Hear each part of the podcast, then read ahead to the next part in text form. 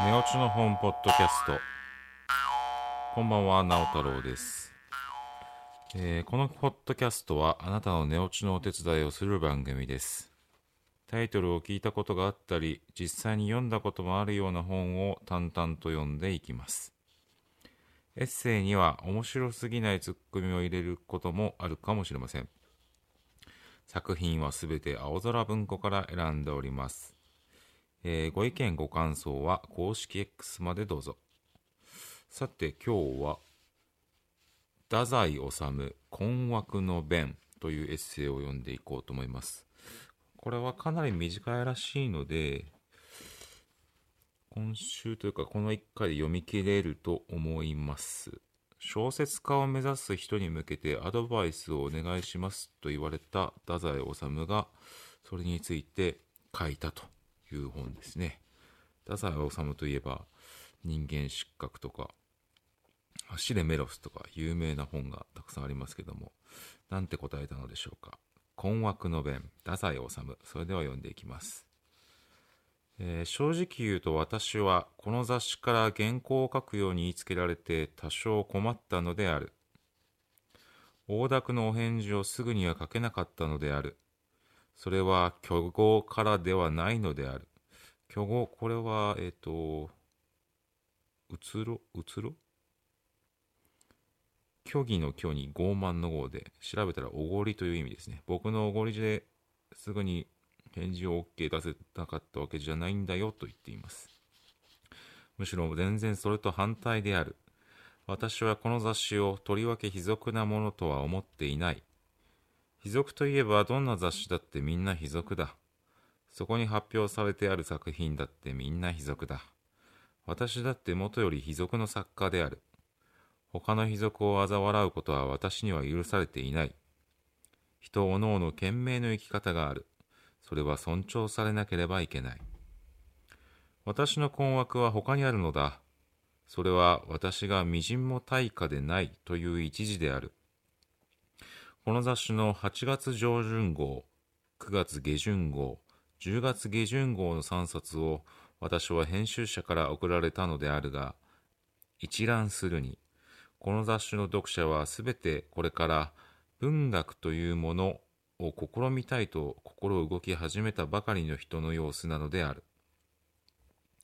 そのような心の状態にあるとき人は大空を仰ぐような一点汚れなき高い希望を有しているものである。そうしてその希望は人をも己をも欺かざる作品を書こうという具体的なものではなくしてただ漠然と天下に名を上げようという野望なのである。それは当たり前のことで何も非難される筋合いのものではない。日頃同僚から軽蔑され親兄弟に心配をかけ女房恋人にまで信用されずよろしいそれならば俺も奮発しよう。昔バイロンという人は一朝目覚めたらその名が世に高くなっていたとか言うではないか。やってみようというような経緯は誰にだってあることで極めて自然の人情である。その時その人は興奮して本屋に出かけまずこの雑誌を取り上げ開いてみると太宰なぞという聞いたこともない変な名前の人が先生面して書いている。実に拍子抜けがすると思う。その人の脳裏にあるのは夏目漱石森鴎外尾崎紅葉徳富ろ過それから先日文化勲章をもらった幸田露伴それら文豪以外の人は問題でないのである。それはしかし当然なことなのである。文豪以外は問題にせぬというその人の態度は全く正しいのである。いつまでもその態度を持ち続けてもらいたいと思う。惨めなのはその雑誌に先生面して何やらつぶやきを書いていた太宰という男である。一向に有名でない。この雑誌の読者はすべてこれから文学を試み天下に名をなそうといわば星雲の志を持っておられるいささかの卑屈もない肩を張って早急を仰いでいる傷一つ受けていない無線である。この無線は、あの、染まっていないと書いて無線ですね。その人に太宰という下手くそな作家の集会にしわがれたつぶやきが、この集会、これ醜いに怪物の会です。一体聞こえるものかどうか。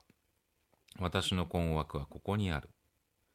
私は今まで何のいい小説も書いていない。すべて人真似である。学問はない。未だ31歳である。青2歳である。未だ世間を知らぬと言われても致し方がない。何もない。誇るべきもの何もないのである。たった一つ消し粒ほどのプライドがある。それは私が馬鹿であるということである。全く無益な路傍の苦労ばかり。それも自ら求めて10年間、転々としてきたということである。けれどもまた考えてみると、それは読者諸君がこれから文豪になるためにちっとも必要なことではない。無駄な苦労は避けられたら、それは避けた方が良いのである。何事も聡明に越したことはない。けれども私はよほど頭が悪く、それにまた身の程を知らぬうぬぼれもあり、人の静止も聞かばこそ、何大丈夫大丈夫だとヒップの言う。泳げもせんのに身短に飛び込み、たちまちアップアップ、目も当てられぬありさまであった。そのような愚かな作家が未来の外、漱石を志しているこの雑誌の読者に一体どんなことを語ればいいのか、実に困惑するのである。私は悪名の方がむしろ高い作家なのである。様々な曲解せされているようである。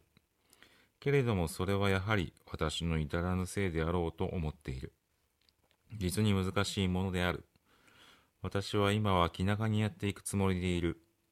私は頭が悪くて、一時にすべてを解決することはできぬ。手探りでそろそろ這って歩いていくように他に仕方がない。長生きしたいと思っている。そんな状態なので私は諸君に語るべきもの一つも持っていない。たった一つ消し粒ほどのプライドがあるとさっき書いたが、あれも今は消し去りたい気持ちである。馬鹿な苦労は誇りにならない。けれども私は藁一筋にすがる思いで、これまでの愚かな苦労に執着しているということも告白しなければならない。もし語ることがあるとすればただ一つそのことだけである。私はこんな馬鹿な苦労をして、そうして何にもならなかったから、せめて君だけでも自重してこんな馬鹿な真似はなさらぬようにという極めて消極的な無力な忠告くらいには私にもできるように思う。東大が高く明るい光を放っているのは東大自ら誇っているのではなくしてここは難所ゆえ近づいてはいけませんという忠告の意味なのである。私のところへも二三学生がやってくるのである。私はその時にも今と同じような困惑を感じるのである。彼らはもちろん私の小説を読んでいない。彼らもまた星雲の志を持っているのであるから、私の小説を軽蔑している。またそうあるべきだと思う。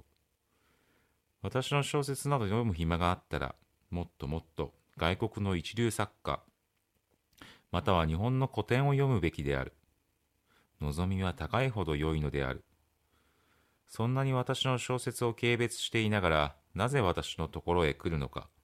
来やすいからである。それ以外の理由はないようである。玄関をガラッと開けると、私がすぐそこに座っている。家が狭いのである。せっかく訪ねてきてくれたのである。まさか悪意を持ってはるばるこんな田舎まで訪ねてきてくれる人もあるまい。私は地遇に報いなければならぬ。上がりたまえ、ようこそ、という。私はちっとも偉くないのだから、客を玄関で追い返すなどはとてもできない。私はそんなに多忙な男でもないのである。防虫者客などという鮮やかなことは、永遠に私にはできないと思う。僕よりもっと偉い作家が日本にたくさんいるのだから、その人たちのところへ行きなさい。きっと得るところも甚大であろうと思う。と私はある時一人の学生に真面目に言ったことがあるけれども、その時学生はにやりと笑って、言ったって僕たちには会ってくれないでしょう。と正直に答えたのである。そんなことはないと思う。会ってくれないならば、握り飯持参で門の外に頑張り、一夜でも二夜でも粘るがよい。本当にその人を尊敬しているならば、そんな不穏な行動もあながち悪事とは言えまい。と私はやはり真面目に言ったのであるが、学生は今度はゲラゲラ笑い出して、それほど尊敬している人は日本の作家の中にはない。ゲーテとかダヴィンチのお弟子になるんだったら、それくらいの苦心をしてもいいが、と嘘吹き、卓上のまんじゅうを一つ素早く頬張った。青春無垢の頃は、望みはすべてこのように高くならなければならぬのである。私はその学生に向かっては何も言えなくなるのである。私は軽蔑されている。けれどもその軽蔑は正しいのである。私は貧乏で怠け者で、無学で、そうして甚だいい加減の小説ばかり書いている。軽蔑されて死闘なのである。君は苦しいか？と私は私の無邪気な放客に尋ねる。そりゃ苦しいですよ、とまんじゅうぐっと飲み込んでから答える。苦しいに違いないのである。青春は人生の花だというが、また一面、焦燥、孤独の地獄である。どうしていいかわからないのである。苦しいに違いない。なるほど、と私は肯定し、その苦しさを持て余して僕のところへこうしてやってくるのかね。ひょっとしたら太宰も案外いいこと言うかもしれん。いや、やっぱりあいつはダメかななどとそんな気持ちで、ふらふらここへ来るのかね。もしそうだったら僕ではダメだ。君に何にもいいことを教えることはできない。第一今、僕自身危ないのだ。僕は頭が悪いから何にもわからないのだ。ただ僕は今までバカな失敗ばかりやってきたから僕のバカな真似をするなと何遍でも繰り返して言いたいだけだ。学校を怠けてはいけない。落第してはいけない。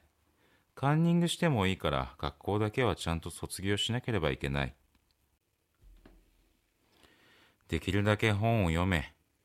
カフェに行ってお金を乱費してはいけない。酒を飲みたいなら友人先輩と牛鍋つつきながら皮膚口外せよ。それも一週間に一度以上多くやってはいけない。わびしさに耐えよ。三日耐えてわびしかったらそいつは病気だ。冷水摩擦を始めよ。必ず腹巻きをしなければいけない。人から金を借りるな。餓死するとも借金はするな。世の中は人を餓死させないようにできているものだ。安心するがいい。恋は必ず片思いのままで隠しておけ。女に恋を打ち明けるなど男子の恥だ。思えば思われる。それを信じてのんきに入れ、万事焦ってはならぬ。漱石は40から小説を書いた。愚かな私の精一杯の忠告は、以上のような甚だ交渉でないことばかりだったので、かの学生は腹を抱えて大笑いしたのであるが、この雑誌の読者もまた、明日の鴎外、漱石、ゲーテをさえ志しているのに違いないのだから、このちっとも有名でないし、偉くもない作家の恐ろしく下等な叫び声には、定めし失笑なされたことであろう。それでいいのだ。望みは高いほど良いのである。以上で読み終わりです。太宰治全集10、ちくま書房、ちくま文庫。1989年第1冊発行の定本より読みんでまいりました。終始太宰治らしいネガティブな表現が続いていましたが、皆さんはどう感じられたでしょうか？というか、寝落ちできたでしょうか？それでは皆様また次回、おやすみなさい。